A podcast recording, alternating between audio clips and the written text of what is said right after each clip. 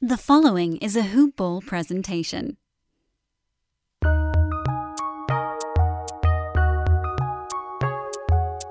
Welcome to the Fantasy NBA Today podcast.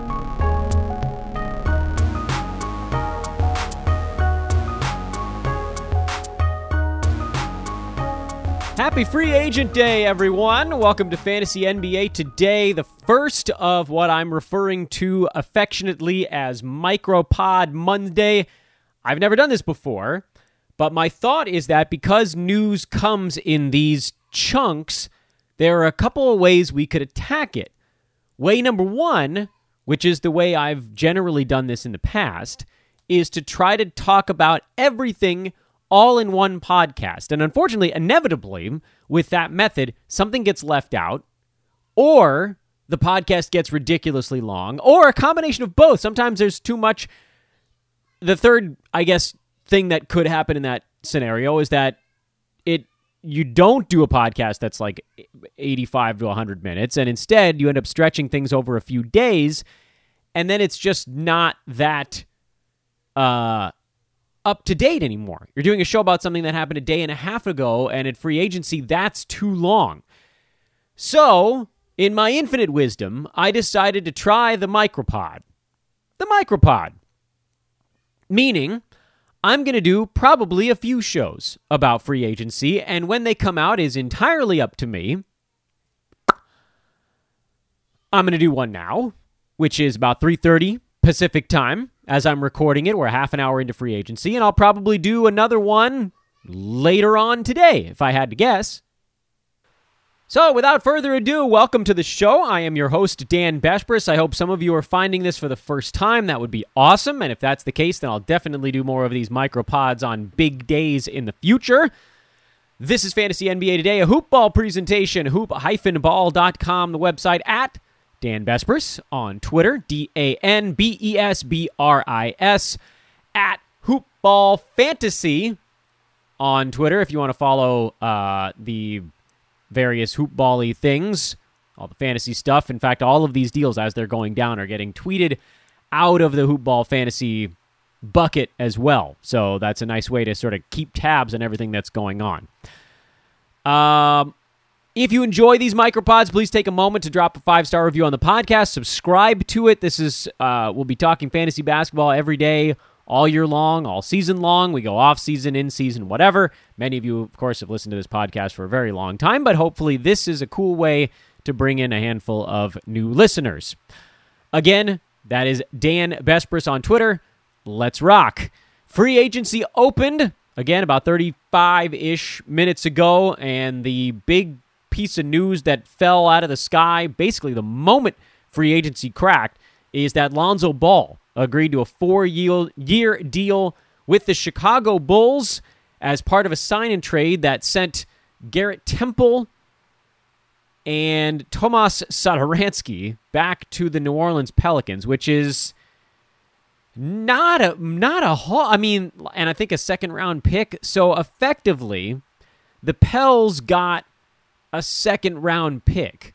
And I don't mean to knock Satoransky because we've actually been sort of on that train on on the fantasy side a few times in the past. When he gets nice full starters minutes, he can be a relatively useful nine cat guy.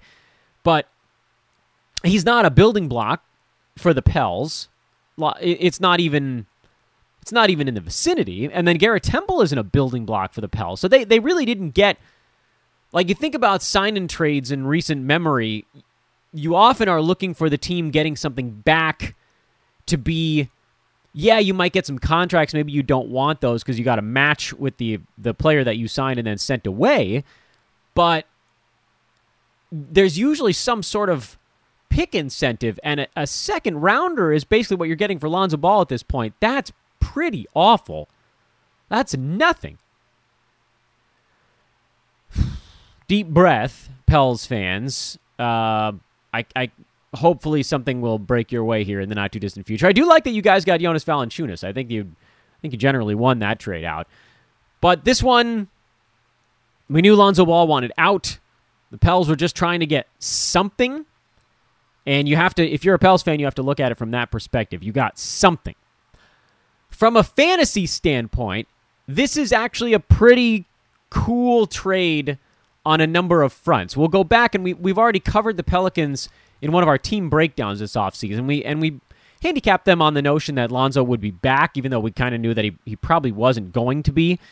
But what this does in New Orleans is you bring in two guys that are not key pieces of the future, and you clear out room for guys that are. So JV is going to be in the middle. Brandon Ingram, Zion, those that's your front court. The front court is locked in. Everything's cool over there. The back court was where things were a little bit I don't say up in the air, but they're the two starting backcourt guys on this team for this basically this entire just completed season are gone now. Because Eric Bledsoe went to Memphis and he's probably going to get bought out over there, and Lonzo Ball now went to Chicago. And what I said many times during this most recent season on the fantasy side is that if you wanted Nickeil Alexander Walker or Kira Lewis, but I think most notably uh, Nah, we'll just call him Nah, because, you know, Nolans, Alexander Walker, if you wanted him to step into fantasy value, he needed two or even three guys to get out of his way. And he may end up having four guys stepping out of his way. I could argue that last season, JJ Redick, Josh Hart, Lonzo Ball, and Eric Bledsoe were all in front of Nickeil Alexander Walker in the team's guard pecking order. And there's a little bit of fuzziness to that. Like maybe you could argue that he was sort of on par with Redick or Hart, and then Redick got traded, and maybe he was on par with Hart as the season went along. But now, I don't know how you argue that he's behind any of the guards on this team. Satoransky should be behind him for a young team sort of growing together. You'll see Sato play. He's going to be a veteran calming presence. And I don't know how you say he's behind Garrett Temple, who just came in. In fact, you could probably make a reasonable argument that the only guy who might move in front of Nickeil Alexander Walker in the guard pecking order on this team is Kira Lewis, who was already there. So this then brings us to the other part of this equation. Part number one is does someone now have a massive opportunity? The answer to that question is a resounding yes. The second part is is does the fantasy game translate in a way that makes enough sense? And the answer to that question is a little bit less clear because you're going to see starters minutes out of Nickeil Alexander Walker.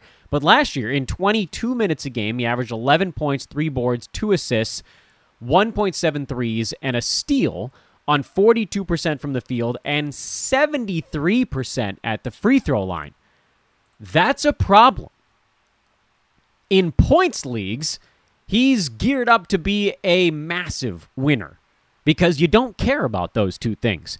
In category leagues, it's a little bit less obvious because even now, moving Lonzo out of the way, moving Eric Bledsoe out of the way, moving uh, Josh Hart, who I, I guess there's a chance that he could be back, he's a free agent, out of the way. Yeah, there's a lot of opportunity that just surfaced because Ball played 32 minutes a game this year, Hart 29 minutes a game this last year, Bledsoe 30.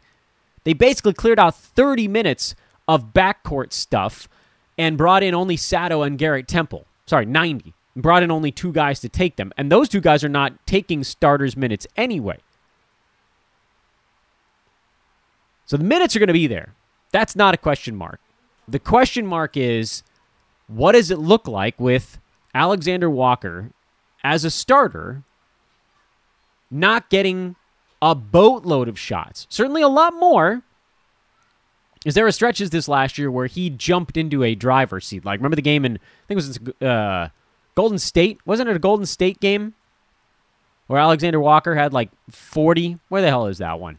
Or was it the Clippers? It was the Clippers. It was in California. That's as far as I got on that one. It was the Clippers. He had 37 points uh, and eight rebounds, and really not much else, unfortunately, in that ball game. But I think it was also worth noting who had to be gone for that to take place for him. Ingram was in, Hart was in, Redick was in, Zion, Lonzo, uh, Bledsoe were all out in that ball game. there is uh, a finite number of shot attempts that a team's going to get in a ball game, and it's pretty safe to say Brandon Ingram is still going to get his 17 or 18, and Zion's still going to get his 17 or 18. Lonzo, 13 out. Hart, 7 out. Bledsoe, 10 out. That's a what did I what did I just give you about 30 shots on the way out? Walker took 10, Alexander Walker, sorry, took 10 shots a game this last year. Of the 30 shots that just went away for this team, oh, Steven Adams, five out, but JV's going to take probably a dozen. So call it more like a net 23 instead of 30 or something like that, maybe even a little bit less. There's going to be a lot of spreading around that goes on here. Kira Lewis is going to get some, Naji Marshall is going to get some. Ingram and Zion are probably going to get more. JV's going to get a decent chunk of shots on this team. Alexander Walker, what are we thinking? 14? Is that enough based on his current efficiency level? Will the assists go up enough? Will the three pointers go up enough?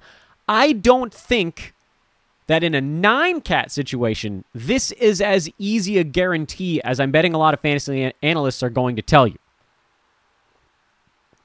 Make no mistake, this is a very good day for Nickeil Alexander Walker's overall outlook because he's probably going to play seven or eight minutes more per game this coming year than last season. I would also hope that in year number three, his field goal and free throw percent both go up. I don't know if that's going to happen. I certainly hope on the free throw side, 73% is not where this dude's going to stick. So that removes one of the pretty good sized negatives for him, although he didn't take that many anyway but he will. He'll have more this next season. I would also hope that the steals stay strong for him. Uh, Lonzo had about one and a half per game. Alexander Walker, you get him up to Lonzo level minutes. Maybe he too can get near one and a half per ball game. But there's just. There are a lot of things about his game that worry me. He doesn't rebound. He doesn't assist all that well. As, again, Ingram and Zion are going to be the guys that orchestrate for the most part. Kira Lewis, if he's out there, is more the point guard, and Alexander Walker is more the shooting guard in that group. And I've talked a, a lot on these pods about how hard it is to be a shooting guard that translate into top level fantasy value if you're not the primary ball handler. If you're the primary ball handler, you throw it all out the window. You're not even really a shooting guard anymore. You're a glorified scoring point guard. But if you look at most of the like mid tier shooting guards in the NBA, they struggle to hold fantasy value. There needs to be something special about them. Big time free throw percent, big time three pointers, something to get them over the hump. Otherwise, you end up in this massive, like 90 to 150 rank bucket of shooting guards that can't clear the threshold. Kevin Huerter is like the premier example of a shooting guard who is okay at a lot of things but isn't the primary ball handler, so can't quite get over that hump. Nickeil Alexander Walker could very easily turn into Kevin Huerter this coming year with uh, worse field goal percent, higher turnovers, worse free throw percent, and better scoring and steals, maybe.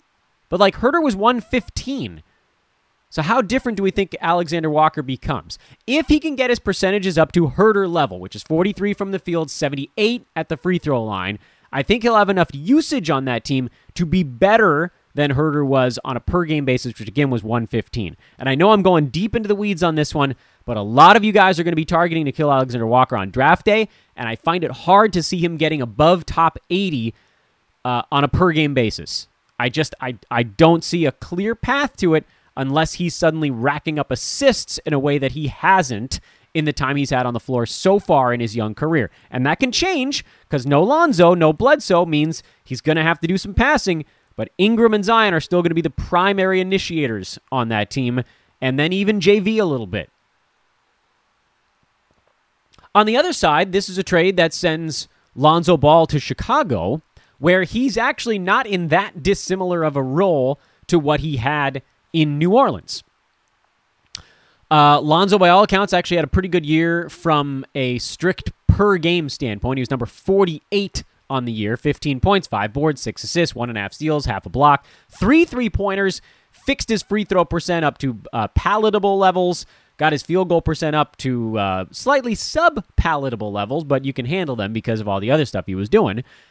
As the third option on a middling team, he goes to another club where he's now the third option on a middling team, behind Zach LaVine, behind uh, Nikola Vucevic, two guys that are going to see similar usage to Ingram and Zion, maybe even a tiny bit higher. But Lonzo's role is pretty well locked in. Um, the Bulls' other stuff going on, I don't think challenges him all that much for role, for playing time, whatever. And so, I, like, I think you're looking at Alonzo where you're you're making roughly the same handicap, probably about a dozen shots per ball game. And you can do the comparison on this one if you'd like. It's not all that insane to look at it. Vooch took 20 shots a game this year, although a lot of that was with Orlando, and then some in Chicago with LaVine out, and Zach looked 19 and change. Those numbers probably come down a little bit. Coby White basically gets replaced. I don't know that he sees much of much playing time this coming year at all. Lauri Markkanen, Thad Young, uh, one of those two guys will probably be a part of the front court next to Vooch. I'm guessing it'll be Thad. Daniel Theis signed elsewhere, so uh, that moves, at least for the moment now, Markkanen back into a uh, more primary backup big man role. And then uh, Patrick Williams is, is, your other wing on that team. So, uh, you know, these are not, Thad isn't a high usage guy. Um, Williams isn't a high usage guy. In fact, really low usage this year. And then I'm sure they'll just fill in the periphery here with someone else who isn't a particularly high usage dude. So, uh, take Coby White's 13 shots and carve those up in a big way. Sato took six, Temple took seven. Those are on the way out. I don't see Lonzo Ball running into much resistance and getting pretty close to this most recent year's fantasy numbers. Probably a small hit, if only because Vooch and LaVine are even a little bit more ball dominant than Ingram and uh, and Zion Williamson. So maybe an ever so slight step back. You might also suggest that Lonzo plays more than this last year. He was in the 75 ish percent range of his team's games played, and that's not going to be enough. That's going to put him below his uh, per game marker on the total side. So I, I, I think the trade is fine for Lonzo. I don't think it changes the outlook all that much. Ever so slight arrow down. And you're going to be handicapping him based on how healthy you think he can stay this year, which, from a roto standpoint, he's safe ish. He's got a lot of name power. I'm guessing he's probably not going to be a great draft day value this year. And from a total standpoint, I can almost guarantee he's not going to be a draft day value because he can't stay healthy, and he never has. Maybe he turns that around. Again, we base all of our assessments on what we've seen so far. But what we've seen so far from him in his young career is that he doesn't make it through a season in one piece. I'd be far more inclined to I mean, I'm going to watch both, so this is sort of a stupid sentence to say, but I'm going to say it anyway. If you told me I couldn't guess what the ADPs were going to be for Lonzo Ball or Nickeil Alexander Walker, I would say there's a higher likelihood that Alexander Walker beats his ADP by totals than Lonzo beating his by totals. On a per game basis, I actually think it might be the other way around. I, I, I, think there's a very real chance that neither one of them beats their ADP on a per game basis because Ball has a lot of name power, and Alexander Walker is going to be a huge buzz guy. You're going to see every analyst on the planet talking about how what a huge jump he's going to get this year, and he will, but it's going to push him too far. I want to draft him near 100, and I don't think he's fallen that far. Frankly, I'd like to draft him near 115, and I'm certain he's not falling that far. Ah, yes, the beauty of the mic- the micropod. That was one trade. I've fallen far behind now. I'm doing a show while more news is breaking. Oh well, I'll catch up at some point. Uh, the next thing that came through the the the pike or came down the pike is uh, that Will Barton got signed to a two year, $16 million deal, which is a bit of a head scratcher, I'll admit. But with the where the Nuggets are coming from, they were in a little bit of a bind. They're not going to have Jamal Murray until at least the middle of next year, and he won't be fully healthy until basically the end of the season. Jokic, they've already talked about how they want to give him some scheduled rest days. Michael Porter Jr. is going to be playing a colossal role on this team, but behind Jokic and Michael Porter Jr., they don't have the other guy to trust anymore. If you go back a couple of seasons, Malik Beasley maybe could have grown into that scoring role, but now you're talking about Facundo Campazzo, who's very much a pass first point guard, Monte Morris, who's very much the epitome of conservative guard in that he makes very few mistakes, but he takes very few chances. He's pretty efficient, but he's not going to lead the charge in any way. They needed someone else that could sort of catch fire on a game to game basis. Uh, and I guess that's sort of Aaron Gordon, but he's also a wildly inefficient basketball player. So they just felt, I think, like they needed to have Barton back. And he's coming off a pretty clunky fantasy season which is a shame because I actually had him as one of our really late Dan Besbris Old Man Squad guys. I thought he would exceed expectations. He did not. 42.5% from the field, 78.5% at the free throw line, 13 points, 4 boards, 3 assists. He had these stretches where he caught when lava hot, and then he had other stretches where he was completely useless. But in a scenario now where uh, there's no Jamal Murray for I mean, I guess most of the season, you have to assume that Barton's going to, if healthy, if healthy, that's the the big if here, have a uh, pretty decent size role on the team. For me, it comes back to whether or not he can whether or not he can actually get to an efficiency standpoint that makes any sense from a fantasy standpoint. So th- I know I'm repeating myself a little bit here because this is the magic of the micropod. This is sort of instant reaction stuff and not taking the time to do all of the notes on paper first. Barton has it in him. Last year before the shutdown, he was at 15 5 and 6. He was good on 45% shooting from the field. This year, uh, 13 4 and 3 on well, two. Uh, he played 31 minutes this year to 33 last season, but a lot of stuff was down. 42.5% from the field. Um, again, the rebounding, the assists, those were both down year over year. The steals were ever so slightly down. But again, if you go back now four years when he was mostly healthy and coming off the bench as sort of a gunner, 12 and a half shots per game. This last year, 11. It really does feel like with Barton, you're about a shot and a half to two shots per game away from him hitting fantasy value. And it feels attainable with no Jamal Murray. I don't think he's going to go very early in fantasy drafts this year. I'd be pretty surprised because he was bad this this last season. He wasn't good. He showed flashes particularly in mid-April when Jamal Murray was down and before Barton got hurt. Remember, he got hurt near the end of April and didn't really play until the end of the Nuggets playoff run when they were getting beat up by the Suns. But prior to going down, and this is actually really important handicapping as we uh, glance towards the future again, you need to look at basically like the month of April for Will Barton, or call it like mid March to when he got hurt in mid-April. Uh, his his fantasy numbers didn't fluctuate that much from a rank standpoint, but you could see the outlines of it. His shots went up a little bit. His free throw percent was actually up a little bit over that stretch. He was at 14 points, two three pointers, 3.6 boards, 3.7 assists, and one steal. And he was really like one shot a game away from uh, being in that mix. By the way, it's also worth noting that I think Jamal Murray got hurt like a week after that. It's fair to say he still wasn't completely there.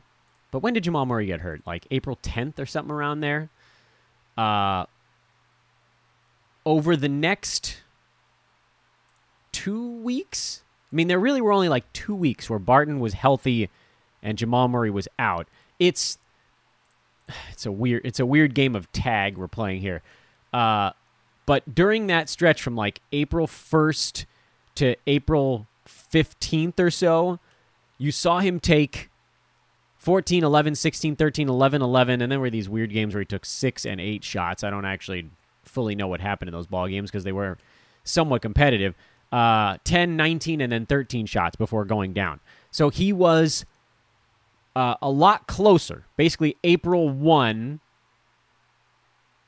I mean, there was a stretch even in March where he was taking a bunch of shots, and Jamal Murray was actually in. He's just so inconsistent.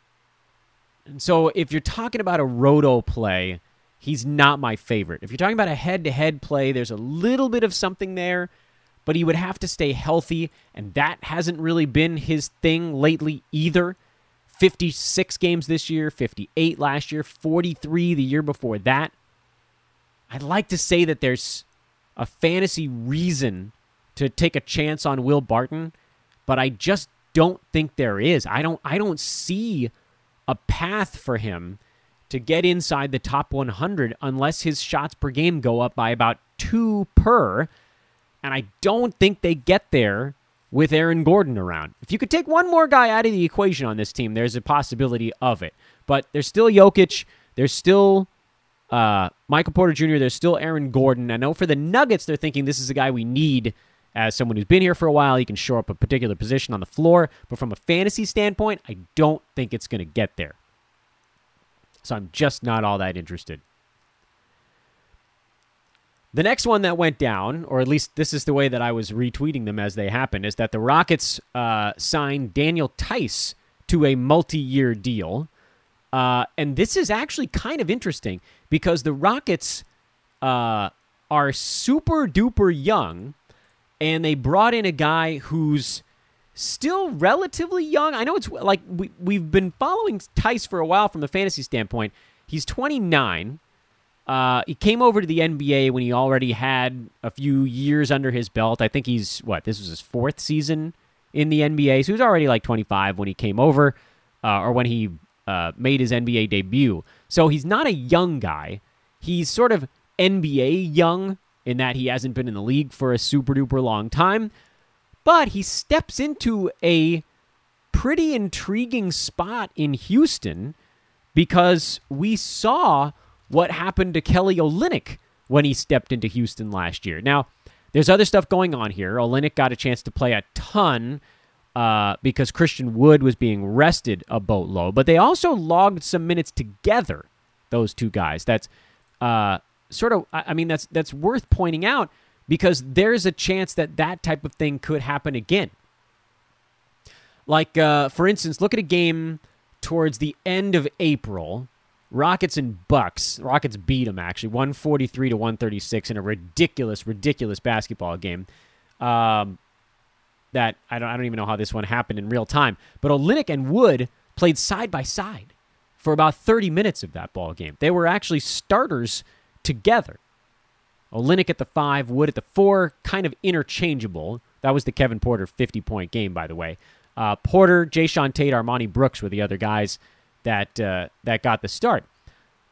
Yeah, the Rockets could opt to use Theis exclusively as a backup five behind Christian Wood, but I don't know that that I don't know that for the Rockets there's a super obvious lineup even if you take well like if you take Theis off the floor and move Wood to the 5, how obvious is the starting 5 on this team?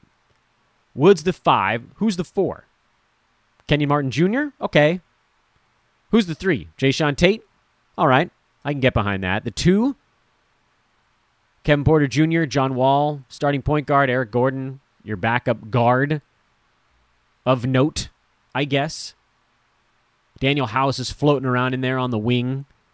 But there's really only, I would argue, one big man, and it's Christian Wood. Kenyon Martin Jr. can play power forward. Jae'Sean Tate can play power forward, but I don't know that that's necessarily their best spot on the floor. And all that is to say, there are going to be some minutes for Daniel Theis, who you guys know, particularly from a roto standpoint, because he's not going to blow the roof off the building. I like Daniel Theis's fantasy game a lot. He finished up the year in Chicago, Theis uh, top 160 in about 25 minutes per ball game. But of course, some of that uh, you have to tag onto the note that for some reason his defensive stats just weren't there at all this season.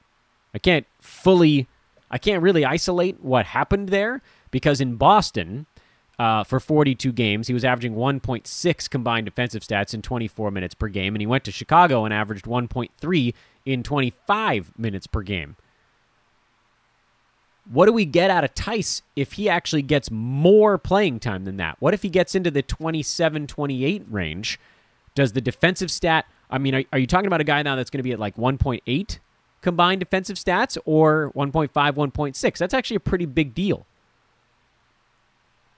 on this young team that's just playing fast and loose, does he see more than uh, seven and change shots per game? Does that get up to eight and a half? These are all things. Does he rebound better than six? Can he get to six and a half or seven? He has a pretty easy path to fantasy value if his usage and his playing time just see the smallest bump He's very close because he's not a bad foul shooter, 73% in his career for a big man. Not horrible, not great. 55% from the field, adds about a half to a one, somewhere in the middle, of three quarters of a three pointer per ball game. And he's been getting better there. He's not going to just step into Kelly Olynyk's role. It's not going to be quite so one to one. But I actually think Daniel Theis is, at least through this first now like 50 minutes of free agency, more than that. I guess it's been an hour. Uh, he's actually a, a sort of a sneaky winner. Everybody, myself included, was wondering where Kelly Olynyk was going to end up. What we forgot to wonder was who was going to take his place. I thought the answer was nobody. I thought they'd bring in some, you know, young guy to get a shot behind Wood or a, a veteran's minimum just to to lead lead from the locker room standpoint. But they brought in a, a player who is still looking to uh, make some money, get some playing time. That's a really interesting deal. I don't fully understand it. I'll admit it because you know Rockets are playing in full rebuild mode right now, and you know I, also the note that it's a multi-year deal most likely. This is uh this is interesting. This is very interesting.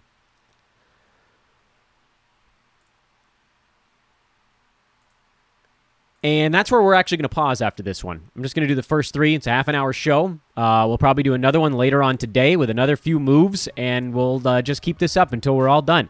This is Fantasy NBA Today. Please spread the word. This is how we're doing it right now. Uh, we got a lot to cover. I'm Dan Besbris. This is a Hoopball presentation. I'll talk to you on the next Micropod. Later, everybody.